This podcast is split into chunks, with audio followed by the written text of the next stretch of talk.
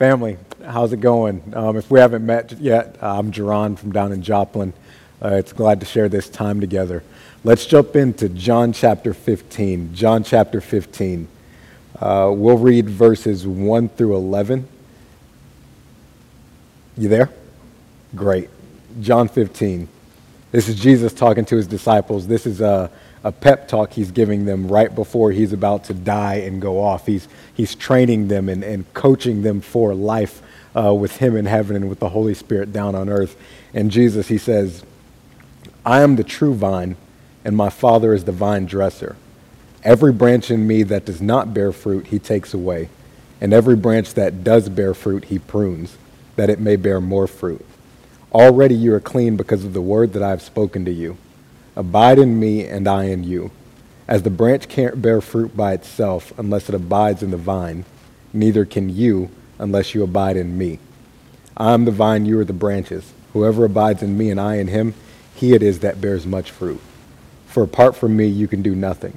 If anyone does not abide in me, he is thrown away like a branch and withers, and the branches are gathered, thrown into the fire, and burned. If you abide in me and my words abide in you, ask whatever you wish, and it will be done for you. By this my Father is glorified, that you bear much fruit, and so prove to be my disciples. And as the Father has loved me, so have I loved you. Abide in my love. If you keep my commandments, you will abide in my love, just as I have kept my Father's commandments and abide in his love. These things I have spoken to you, that my joy may be in you, and that your joy may be full. Um, if we were to put a title or a tag or a theme on this, we'll call it The Best Self. Uh, the best self. I don't know what you all do in Chicago, but this is what we do in Joplin. Uh, tag someone next to of you and just say, friend, what is your best self? Now tag your second choice to the other side. Friend, what is your best self? We'll talk about the best self. Back in uh, late twenty twenty-one, it was October or November, I believe, my wife and I went down to Tulsa, Oklahoma, to watch Maverick City Music uh, at a concert. They wouldn't call it a concert, they'd call it a worship night, but we went to watch Maverick City at a concert. Um, so we're like an hour into the thing, and one of the artists comes up on the stage, and she says, we're not here to entertain you, we're here to worship Jesus. And like four thousand nine hundred ninety-nine people are like, yes! And me, the one out of the five thousand in the room, I stand there like, no, I paid thirty dollars a pop for these tickets. Entertain me. So we're like another hour, which by the way, these concerts, which is what I call them, last like four hours. So we're like another hour into this concert. And uh, I look around and I see like four thousand nine hundred ninety-nine other people standing up, shouting and singing to Jesus, great is your faithfulness. And immediately I'm like inspired. And just as soon as I hit the heights of inspiration, I fall into a depth of anxiety.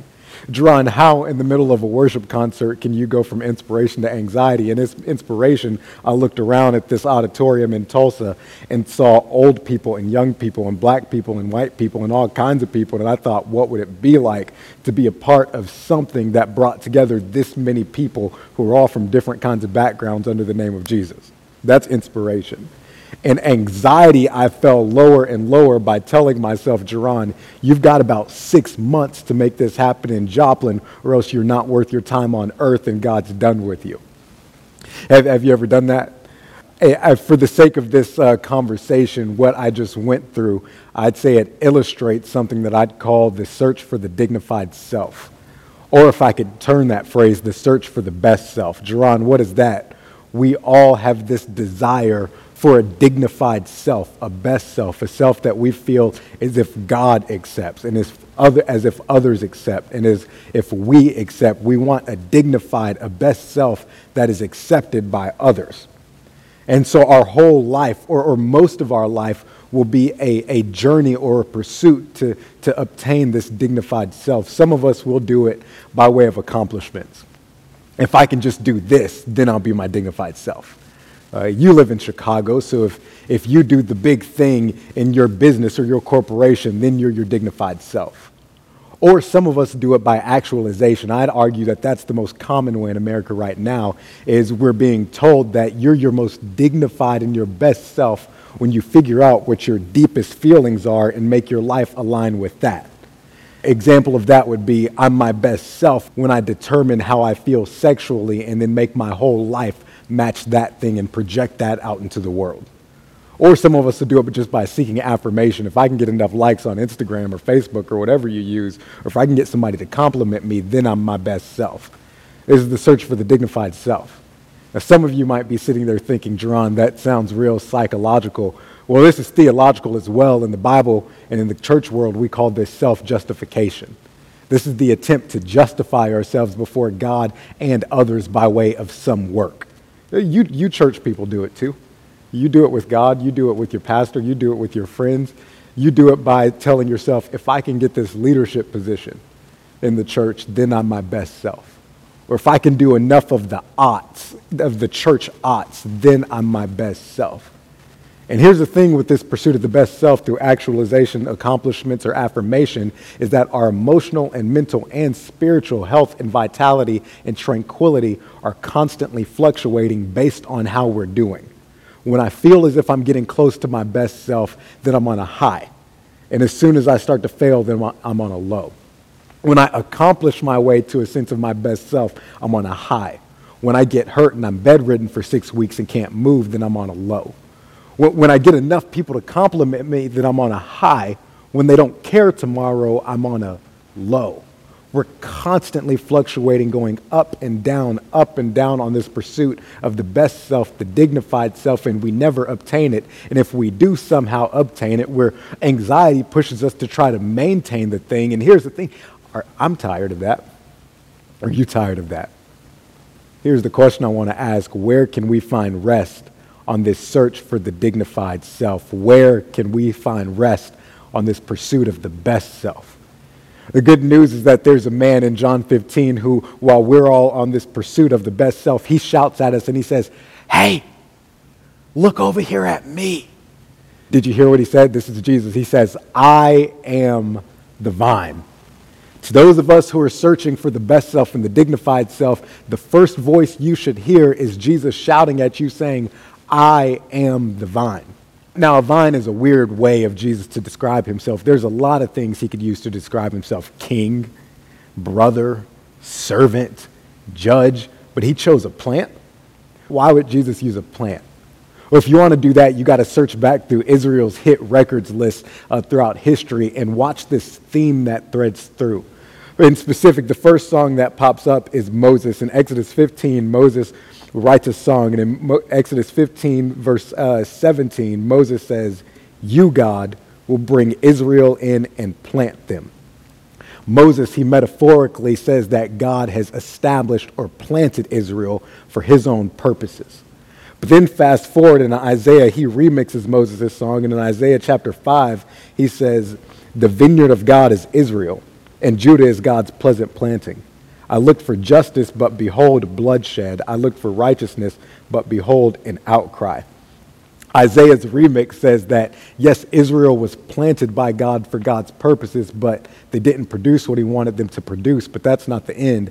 Asaph, another guy who's not as well known, but he also had a hit record. In Psalm chapter eighty, Asaph remixed Moses' remix and Isaiah's remix, and he said, uh, take care of this grapevine that you, God, yourself has planted.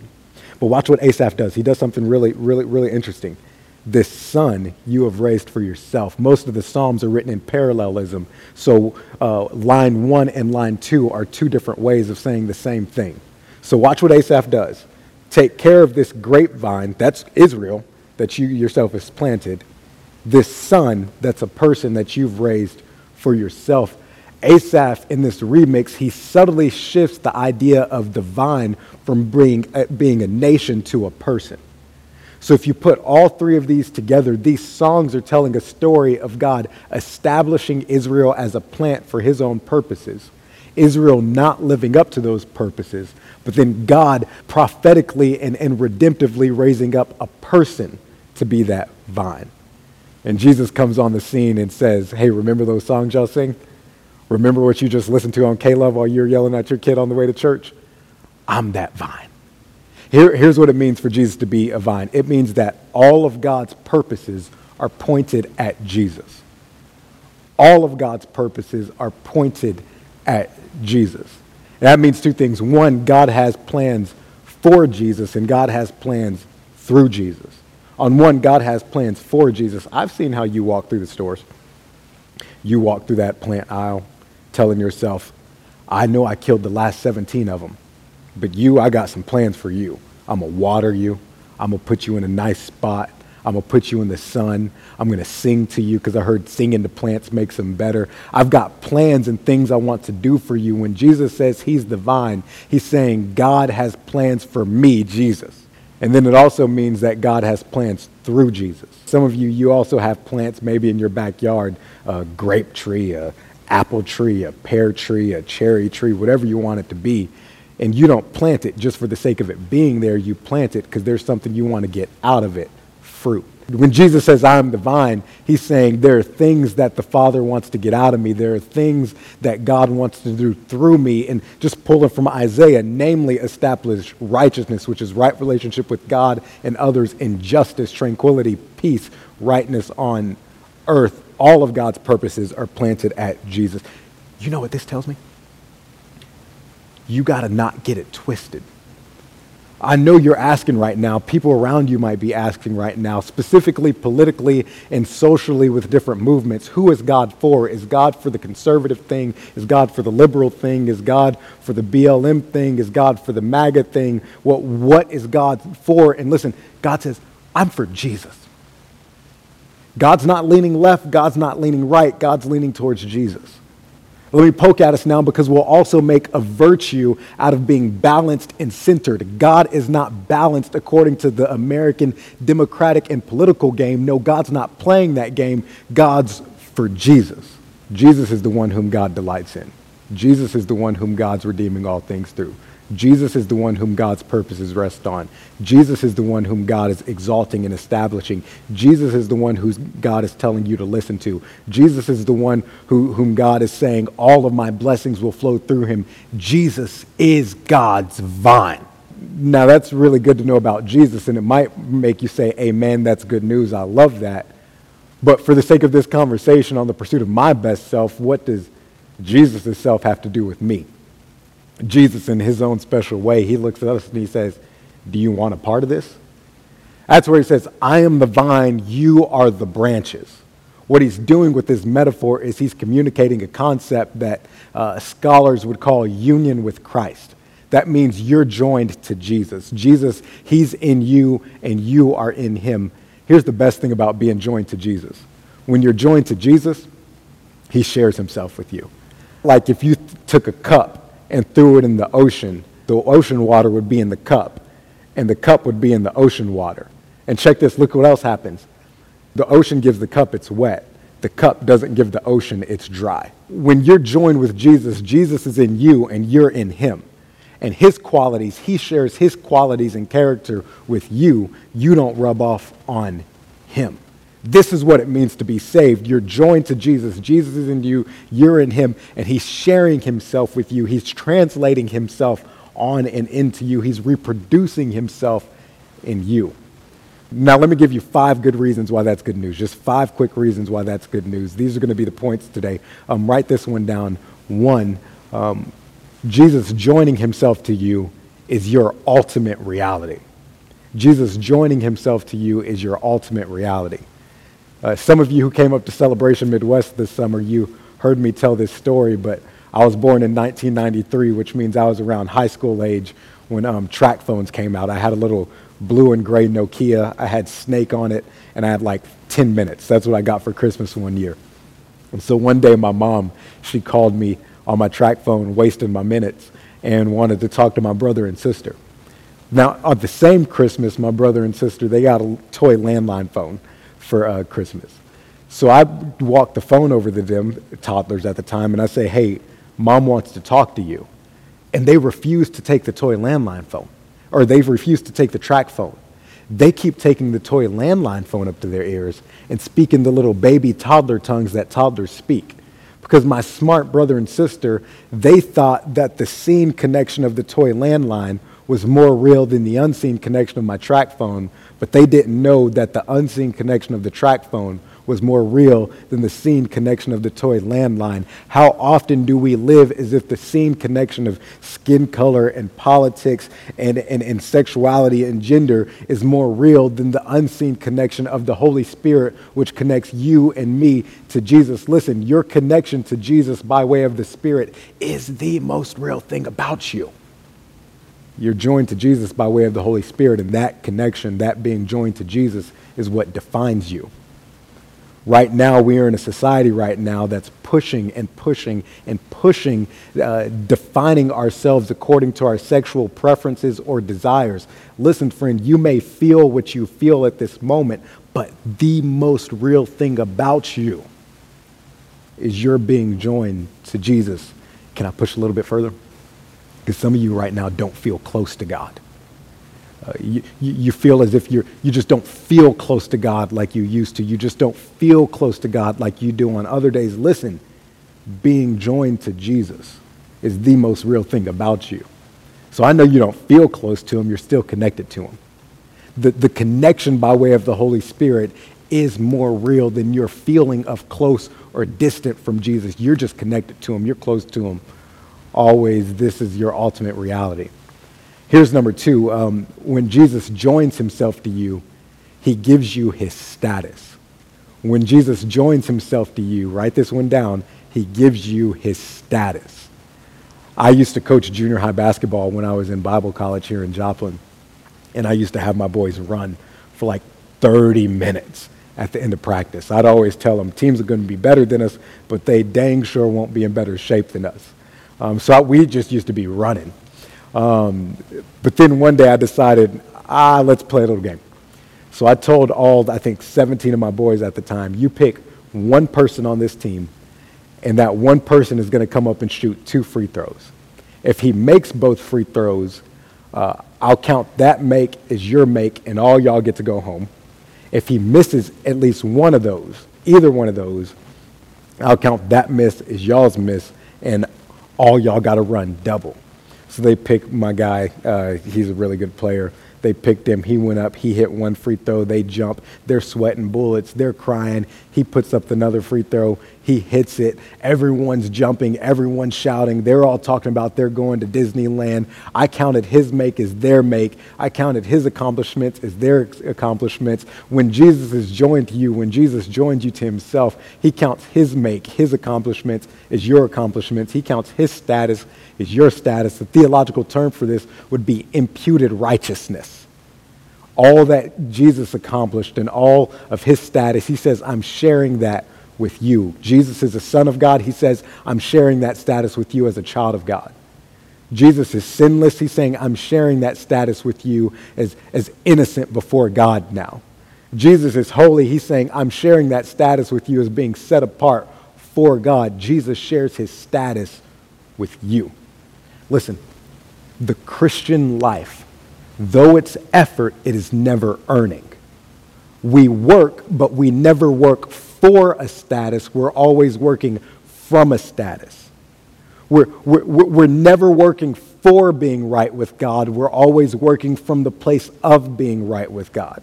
We're, we're never working for the place of holiness. We're working from a place of being holy in Jesus. We're working from, never for. Now, I know it's a big thing right now. There are all kinds of studies that come out within the past two years that are a big thing of the mental health effects that social media is having on a lot of us. We will see someone on social media who has this perfectly curated life, and we tell ourselves, if I can get like that, then I'm accepted, then I belong, then I'm valued. And, and here's the truth. A lot of us, we never get there because you don't have enough money to fake doctor yourself up like that. So we fall into a pit. Listen, when you're joined to Jesus, you have his status on your best days and your worst days. Even when your hair's not done, ladies, you're still a beloved child of God. E- even when you're struggling, dude, you're still adopted by God. You're, you're always living from, never for. Here's the third one. When Jesus joins himself to you, write this one down. He shares his stuff with you. When Jesus joins himself to you, he shares his stuff with you. Um, I exhausted all of Netflix during twenty twenty and twenty twenty-one and Hulu, um, slipped into uh, Amazon Prime Video, and I can't get myself to pay for Peacock. But we watched a lot of T V over the past two years in our free time. Um, and one of my favorite shows that I watch is called Marrying Millions. Maybe you've seen it. It's a reality show uh, that, that follows uh, couples that are dating. I think five couples that are dating. And one half of each couple would be a millionaire. The other half of a couple would be dead broke. And so the show is following these couples to see if they actually end up getting married. And there was one couple that was a, a woman. She was about five years older than the dude. And she was an absolute gazillionaire. And this dude was like, he, he almost didn't have a job. That's at least what it seemed like. Um, so they go through the whole show. They end up getting married. It's all happy. He gets the love of his life. But check this. He got all of her stuff too. He got her house. He got her bank account. He got her car. He got her credit card. He got the love of his life, which was all enough by herself, but he also, as a bonus, got all of her stuff. When Jesus joins you to himself, you get him who is good all by himself, but in generosity and grace and extravagance, he also gives you all of his stuff.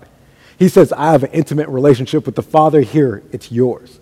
He says, I'm full of the Holy Spirit. Here, it's yours. He says, I have an inheritance and glory in front of me. Here, it's yours. Jesus gives you all of his stuff. I know some of you right now have this picture in your mind of this relationship with God that you can obtain after you perform enough and string together enough good days. Listen, you ought to stop trying to perform and obtain a certain kind of relationship with God and just receive the one that Jesus is giving you for free, because it's better than anything you could try to get for yourself. He shares with you his stuff. Here's number four. When Jesus joins himself to you, he shares with you his D N A. When Jesus joins himself to, with you, to you, he shares with you his D N A. I just had one of my closer cousins. Uh, he just had a daughter about six months ago. And she came out with all of his D N A. Uh, for better or for worse, she just got his D N A in him, which his D N A in her, which means she's going to grow to talk like him, to look like him, and to act like him. Even though she can't talk and walk right now, she's still going to grow to be like him just because she has his D N A in her. Jesus, when he joined himself to you, he gave you his Holy Spirit and gave you a new nature. He gave you his D N A, which means you're guaranteed to grow into who he's going to be. That means you're going to grow to look like love. Everything that you do is an expression of love for God and for other people. You've got a bright future ahead of you because you're going to look like Jesus. That's why you ought to take time every now and then and just say, God, I thank you that I'm not who I ought to be, but I thank you because I know I'm not who I'm going to be. I'm not who I ought to be. I still got some rough patches, but I'm not who I'm going to be. I'm going to be like you. And then here's the last one. When Jesus joins himself to you, uh, your me becomes a we. It's when he says, I am the vine, you are the branches. The picture here is the branches, just by nature of being connected to the vine, they are now part of one plant. There was a, um, last year at some point, there was a man Um, in our church during one of our early meetings. He walked up to me and the other anchor at the front of the room and says, I want to get saved and baptized this morning. Uh, so after scrambling and putting together an impromptu baptism service, we're sitting there and he says, why are there so many people at this thing? This many people, thirty-eight years old, this many people never came to my birthday party. And I'm thinking in my mind, I'm about to hit him with the pastor jab and say something like, welcome to the family. And before I could open my mouth, three other women in the church came up, ran to him, gave him a hug and said, welcome to the family. He was born into a new family. He got a we that day. Listen, when Jesus joins you to himself, you automatically inherit a we. This is good news to me because right now we are more lonely than we've ever been and we're all searching for a place to belong. And Jesus says, when I join you to me, you don't have to search. You just receive this community.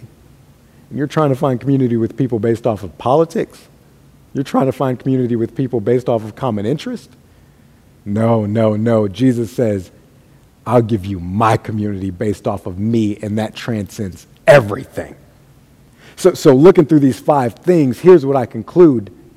when Jesus shares with me himself, that's better than any self I can create for myself. I don't find my best self. I don't create my best self. I receive Jesus' self, which is better than my best self. My best self is joined to Jesus. In him, I am holy. In him, I'm a child of God. In him, I'm adopted. In him, I have glory ahead of me. In him, I have righteousness ahead of me. In him, joined to him is my best self. I want that. How do I get that? What does it look like to get that? Um, let me tell you about uh, how me and my wife got together. Um, we were both first-year R As in our dorm at the same the same year, so I messaged her one day and I said, hey, we should we should get our floors together so we can do dorm stuff together. I was lying. Um, so she, she obliged, and we went and got coffee one day so we could plan dorm stuff. And I like manipulated the whole conversation, orchestrated the whole thing, so we never talked about dorm stuff. I only I shifted the conversation on her and me and our relationship together. And by the time the coffee shop closed, I thought, dang it, it closed. I guess we got to come back tomorrow. And I did that for like seven straight days. Then finally at the last day, she said, hey, I gotta I gotta go to Hobby Lobby to get some stuff for my dorm. And I thought, you know what? I gotta go to Hobby Lobby too, man. Wish I had somebody to take me, which I had a car, I could take myself. And I just kind of looked over at her, and she said, you want to, you want to go? You want to ride with me? I said, how'd you know? Then then two days later, we had the, I went to a Bible college, so we had a convocation, chapel service, dinner to open up the school year. And she said, I got to go to the mall to get some jewelry for it. And I said, I got to go to the mall to get a tie. Here's the thing. Y'all don't know me, but I don't wear ties. I've, I've probably worn a tie like at my wedding. That's it. I don't wear ties. So I went and got a tie, dropped her off at the dorm, went back to the mall, gave them that tie, got my seven dollars back from JCPenney, and then I just start taking her out on all kinds of dates. We're going to Subway. We're going walking. Here's the best one. I text her one day, and I said, when you get out of class, come outside. I'll be in front of your dorm. And so she got in the car, and I told her, pick a direction, north, south, east, and west. And I had a date planned in a different city at in each direction. Guys, take notes. It was real good. So I'm doing all this thinking we're going steady, steady. Like I'm hers. I put myself out there. And I come to find out she's going back to her dorm every night telling people about some good friend she has. And in my mind, I've already given myself to her. The story of us getting together is me giving myself to her, waiting on her to realize it so she can make herself mine. Now, some of you are like, Jerron, that's kind of real weird, isn't it, dude? Maybe. Um, some of you, if you're real churchy, you're like, Jesus, I want that kind of guy. Jesus, I know I've read about Boaz and I've seen what you do for other people. I don't want a Boaz, I want a Jerron. You might not ever do that, but I know what God did send you. He sent you Jesus. And the story of Jesus being joined to people is Jesus making himself theirs and waiting on them to realize it in faith so they can make themselves his. He made himself yours when he became a person like you. He made himself yours when he lived a life like you. He made himself yours when he died death for you. He made himself yours when he got back in, up in new life to give new life to you. And when you believe in him in faith, in him you're joined, and in him you're right with God. In him you're holy. In him you have glory. In him you're the beloved. Jesus made himself yours, and he's saying, realize it in faith and make yourself mine. This is why it says abide. Abide, abide simply means to believe. Some of you, you've never believed in Jesus. He says, if you can believe that I'm God who came and lived as a human, an actual real human, and lived a real human life and died and got back up, if you can believe that and acknowledge that, agree with me about that, then instantly you're joined to me and I'll give you myself, which is better than any self you can create for yourself. But but here's what abide really means. Some of your translations that you read probably said remain. It doesn't just mean believe, it means keep on believing. He's talking to Christians now already. He says, keep on believing. That means as you're living your life, Christian, and whenever you look around and you have the temptation to try to do something, accomplish something, actualize or, or, or seek affirmation in order to obtain your best self, he says, no, no, no, look to me. Believe in me. Keep on receiving from me because the self that I constantly give you is better than any self you can create for yourself. My favorite picture of that, uh, there's a couple in our church that spent three decades in some other country, first trans or helping them come up with the written language. They were oral language, helping them come up with the written language, and then translating the Bible into that written language. They spent thirty years doing that, and they probably did direct kind of work that led to more salvations and will lead to more salvations than I ever or a lot of us ever would. They've got a lot of reason to try to to try to seek their best self in what they've done. But a few months ago, I had a friend who came and visited Joplin and met them, and he said, "I heard y'all did some crazy stuff." And the wife said, "Yeah, but hi, I'm the beloved in Jesus." She had every opportunity to seek her identity in what she did, but she said, "I'm refusing to do that. I am who I am in Jesus." That's the kind of life we ought to live. That's the kind of life God's calling us to live, to, to seek our best self by receiving his self, which is better than any self you can create for yourself. Amen.